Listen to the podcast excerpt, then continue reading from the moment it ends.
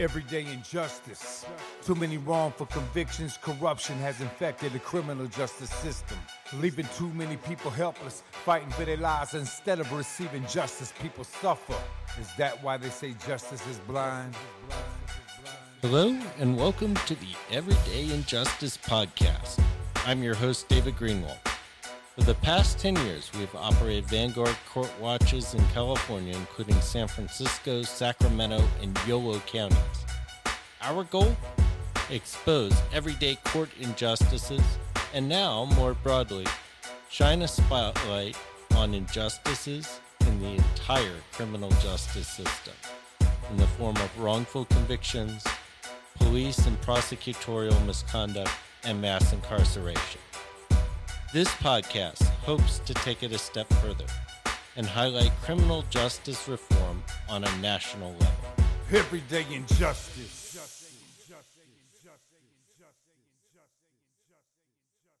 Today on Everyday Injustice, we have Christy Smith. Welcome to our show. Thank you for having me. So, can you uh, give us a little bit of background uh, on yourself and uh, how you came to be interested in uh, clean slate legislation?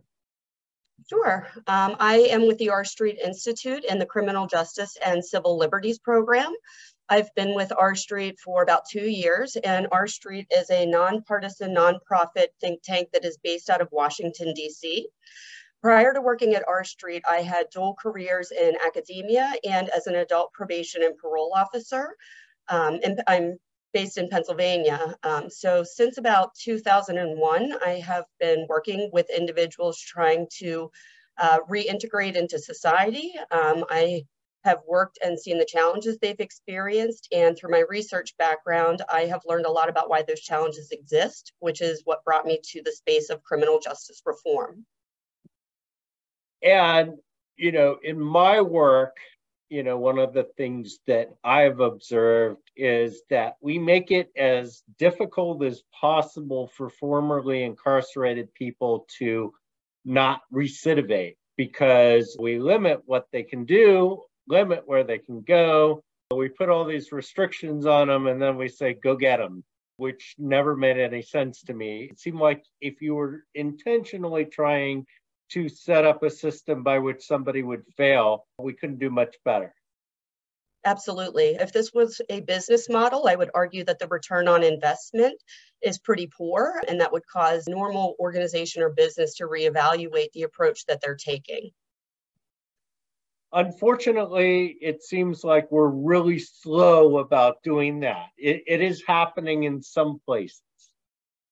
So um, actually Pennsylvania, where I reside, is the first state that passed clean slate legislation, automated record sealing process for eligible individuals, uh, which I point out because there's a misconception ever had a record, whether it was arrest or conviction, incarceration or probation, would be entitled to this. And, and that's not the case. Um, so Pennsylvania enacted the legislation in 2018 and then implemented in 2019. And, you know, obviously had some hiccups with the pandemic pandemic, but since that time, uh, there's been a growing number of states that have recognized the value of record sealing legislation and that have adopted models that fit their own populations. And so, what exactly is clean slate legislation? Clean slate legislation is a bipartisan policy model that advocates for the public sealing of certain records. Um, again, eligibility, there are certain offenses for which that record would remain in the public purview.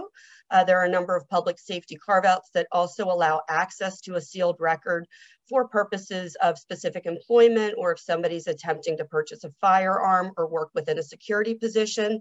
But largely, what the legislation, legislation seeks to do is take those old records for which there was an arrest but not a conviction or for which there was a conviction, but the person has served their time and they have established for a certain number of years that they are law abiding, there's no reason to continue punishing them in perpetuity. So the legislation seeks to have that record sealed from the public domain. And you argue that clean slate legislation actually enhances public safety, which I think goes against what a lot of people think. Um, what what kind of evidence do you have to support that view? When individuals have had their records sealed, they have greater access to stability of all of the basic life necessities. Having a roof over their head, being able to obtain suitable employment to provide for themselves and their dependents. And what the research is showing us is that that allows them to establish a social identity that is now conforming with law abiding society. They're, they're establishing social capital. They now have a job they don't want to lose, a residence they don't want to lose, and they have that stability that then keeps them on the path so that they are not faced with what we call survival crime or lack of trust and faith in the system that causes them to go back into that life of crime that they used before. I've seen statistics that show that just having a single conviction on your record uh, drastically reduces your earning potential. Um, so, how can this help counter that? In one of the most comprehensive studies they've seen so far is that one year after somebody's record has been sealed, their odds of employment are more than 27% higher than they were prior to record sealing, and that their earning capacity is 23% higher as well. Those individuals are no more likely to quit or be fired or face disciplinary actions. Those part that did not have a prior record. Um, so this is something that's not only beneficial for the individual or for public safety, but this is really something that can be beneficial to local economies. That's more money that's going back into local economy, but also our national economy as well. And, you know, it, it seems like one of the best preventions of recidivism is a education and b getting a good job Absolutely. The one thing I would point out is that you know it's not just a job that they're having access to. It's a job that has value to them uh, not only for their their social identity um, reducing that stigma and the establishment of social capital but it's also a job that allows them to meet their financial needs. Uh, and they have greater access to jobs that are not unskilled or low skilled by virtue of having that record sealed. They're actually able to compete for employee that is suitable to their needs, aligns with their interests and their training, and then that allows from you know crime and maintain that social capital that is so valuable to them. Um, and can you walk us through what your study entailed and and and what kinds of things you were looking at? Sure. So one of the first things that I looked at was how we got to this place where one in three Americans has a criminal record. Because when you hear that statistic, I think it evokes fear because they think, oh my gosh, everybody around me is some sort of, you know, individuals that's been arrested or been convicted. And that's not necessarily the case.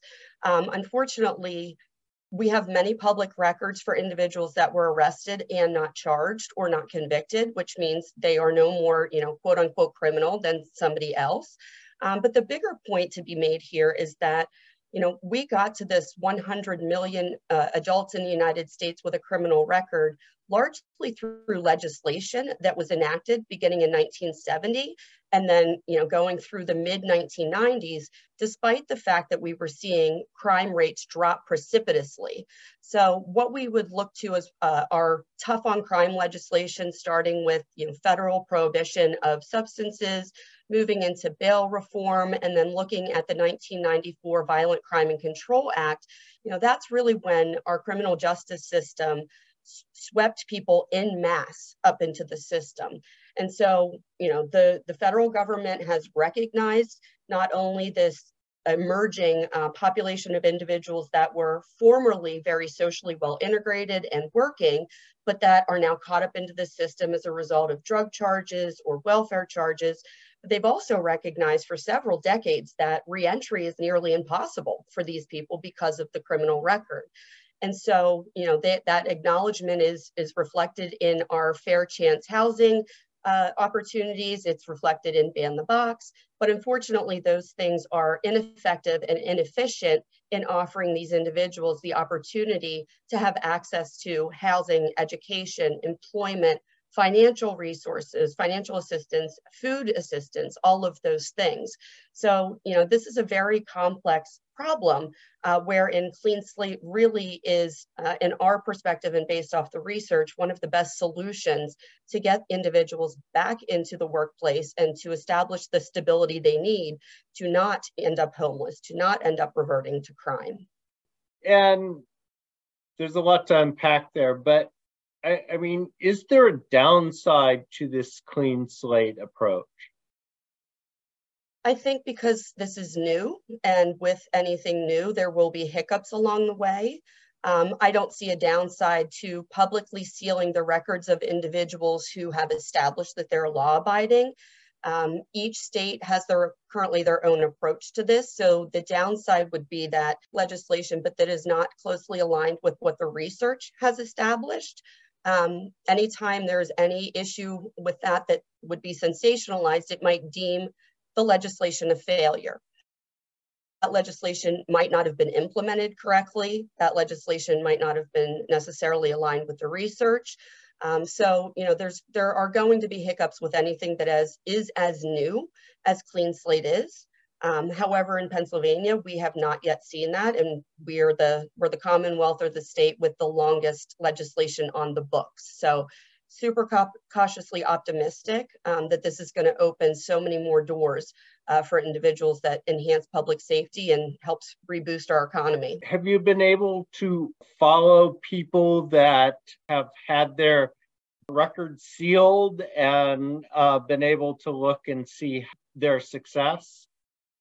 So that's a great question. And that was one of the first hiccups that was noted in the legislation because access to these sealed records is very limited and for very specific purposes. And research was not one of those purposes.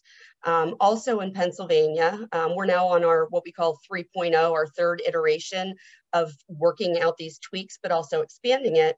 Uh, one of the, the first things they noticed is that they also didn't notify people who had their records sealed that their record was sealed. And if that person has been knocking on the closed doors all these years and don't know that now that record's not there, um, we're not able to assess, you know, any progress that they've made. Um, I would say personally and professionally, I have seen these stories bear out. Uh, I began my career in 2001 as a drug court officer in a suburban Philadelphia county.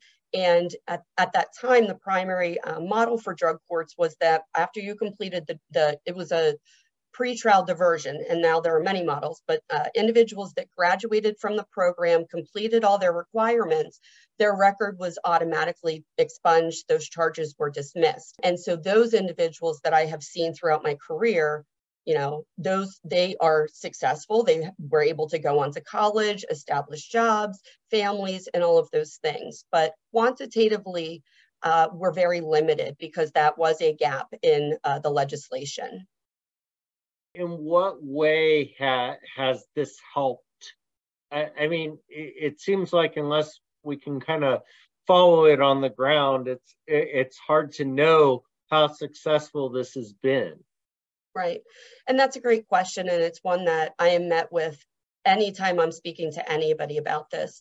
I will say that in Pennsylvania, in the short time that uh, they had implemented clean slate legislation, 52 times as many misdemeanor convictions were sealed as compared to the five years prior where the petition based process was in play. And so, uh, just for educational purposes, uh, many states, the vast majority, include some sealing mechanism, um, but it's often petition based, it's complex, it's costly, uh, it takes time, people are intimidated. And so, you know, that's, that's not happening. And that's why automated record sealing processes that take care of this for the individual is really effective in getting those records off the book. So our numbers really right now are more concrete with regard to how many people are eligible in a jurisdiction, how many records have been sealed. Um, but learning uh, these, you know, learning as we go, as Pennsylvania has done, and then tweaking our own legislation or informing the legislation of other states that are trying to adopt this has been really helpful to, to make sure that we are able to, to quantify and gather that information. So, you know, a lot of people think, oh, what, what's the big deal about a misdemeanor? But I can tell you, my wife in conjunction with her job, went to Texas to protest working conditions for janitors, and they intentionally got arrested. And so they were all charged and eventually, you know, convicted of uh, misdemeanors. And then, you know, like uh, 15 years ago, we were trying to adopt our daughter, and we had to actually file a request with the DOJ to get a waiver for that. And, you know, you can think about it, you know, it's probably the most innocuous and explainable misdemeanor you can have on your record. And we had to go through all that. Um, so you can imagine what it's like for somebody with criminal records uh, that are more serious trying to get all sorts of things. Absolutely. And, and the one thing I would point out is that we're doing this for individuals that have been charged but not convicted. So, you know, there some people will argue, okay, you know, you did the crime, you need to do the time, and that's fine. However, that time never stops for people. And not only, you know, as you referenced in your situation, but where we see people unable to really be socially integrated is that a charge like that may prevent a mother from volunteering in her child's school uh, even when the teacher's still there you know to come in to read a book for a couple hours. You know those things are automatic disqualifiers for a lot of different things beyond our, our basic life needs to secure housing you know secure employment secure food education. So you know I, i'm sorry to hear that you had to go through that and that is actually something that the legislation had to address as well, that you have to be able to unseal the record for the people that need it to be unsealed to prove something like that or to explain something like that that had occurred. Um, so what sorts of crimes are eligible? I'm guessing most misdemeanors. It depends on the jurisdiction. Um, the Clean Slate Initiative uh, does advocate for at least one nonviolent felony to be inclusive in the legislation. That doesn't always happen. Um, Pennsylvania's approach started very conservatively, wherein only summaries were sealed or arrests that did not result in conviction. And then they expanded into misdemeanors, again, nonviolent um, charges uh, we tend to exclude anything uh, that is classified either as a sex offense or wherein the individual had to register as a sex offender. Similarly, domestic violence is routinely ineligible for sealing. Um, and again, all of those because of public safety concerns. Um, but the legislation can really be specified to the state wherein they're looking to pass that and that allows the state to make those eligibility criteria which leads me to the question you think this needs to go further? Absolutely. We've really seen a lot of momentum, especially the number of states, at least 10 states within the past five years have adopted the legislation, some more aggressively than others. Others, you know, as I said, Pennsylvania started conservatively, but has now is now on its third iteration and has expanded the pool of eligibility. Other states are kind of in the middle ground, but there are a number of states that are seeing the benefits of this, and then also considerations for federal legislation as well. And this kind of goes backward, but you know, what do you see as uh, some of the collateral consequences for having these records on things like housing and education and jobs, especially? There are 45,000 ha- uh, collateral consequences of arrest or conviction 45,000. That's Some, a high number. That is a very high number. And states uh, also vary with regard to their occupational licensing um, that would also restrict eligibility. So, even in a state that has passed clean slate legislation, occupational licensing barriers may still play a role in somebody not being able to obtain employment. And the thing that I would point out with regard to the collateral consequences is that some of them are for public safety, um, but many of them do not take into consideration the time that has passed since that crime happened. And because 90% of employers, 80% of landlords, and 60% of colleges use criminal record checks as in a front end screening tool, individuals aren't even getting that opportunity to say, yes, I have this on my record. However, it was 15 years ago. Here, here are the circumstances. Um, maybe maybe somebody didn't have a public defender, they didn't know their rights, they pled guilty, you know, they might not have otherwise been convicted, or they they were, you know, rightfully convicted, but they've turned their complete life around and there's no context for that in a front end screening device. Um, and that's why there are some of these carve outs that allow for after somebody has applied for um, housing, applied for, you know, a, a, loan, applied for education. They say, okay, especially um, employment in public safety, anything with security clearances, they've gotten through that entire process and then, then it still may be contingent upon the record.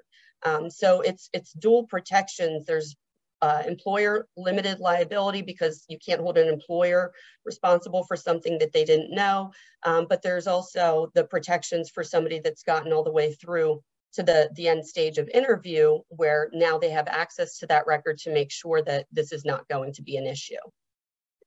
Yeah, uh, a few weeks ago, we were talking uh, to a guy about the Thurmond Amendment and the fact that that precludes people from uh, being able to get housing, which, you know, I mean, there's some things that make sense, right? I mean, you know, if, if you were a convicted sex offender, uh, you probably don't want them, uh, you know, working alone with children. But, you know, preventing somebody from housing because they had a drug offense 20 years ago doesn't make any sense to me. Exactly. And some of the people that are excluded from housing, it may not even be their conviction, it's the conviction of their significant other. And yeah. if that was a felony conviction, that person is then excluded from any type of public housing. And let's not forget about their children who did nothing in this scenario. One in two children across the United States has a parent that has some sort of criminal record, and that then creates a generational issue where there's lack of access to stable resources that predisposes that child to a, a different set of life scenarios that you know the trajectory tends not to be as positive as the one and two that don't have a parent with a record and why do we want to force people that have a criminal record to live in substandard housing? Yeah, I, I would argue that we don't. Um, you know, if you think of jails and prisons as another form of substandard housing where we congregate a lot of people that, you know, have similar challenges, but also um, similar and often problematic decision making skills, you know, there there is less incentive for somebody to then try and be socially mobile in an upward direction. Um, you know, I would argue that aside from the fact that there's been a dramatic increase in homelessness during the time with which the legislation I mentioned was put into place and then aggressively enforced, um, you know, we're now completely socially isolating entire you know communities for the rest from the rest of mainstream america which is not incentivizing them or giving them access to anything better than what they have. Yeah it's just like i said at the outset we've made this as hard as possible for people to get back on their feet. And you know i'm sorry but you know if you want somebody to not commit future crimes they need to have a job. They need to have housing, and um, most of them need to have education. Absolutely. You know, I, I think that we can really see not only the detrimental impact of forever branding people with this scarlet letter of a criminal record, but one of the more innovative and uh, promising things that we've seen in recent years is that individuals that have been barred from any other type of employment are now creating their own field of employment uh, in the form of reentry specialists.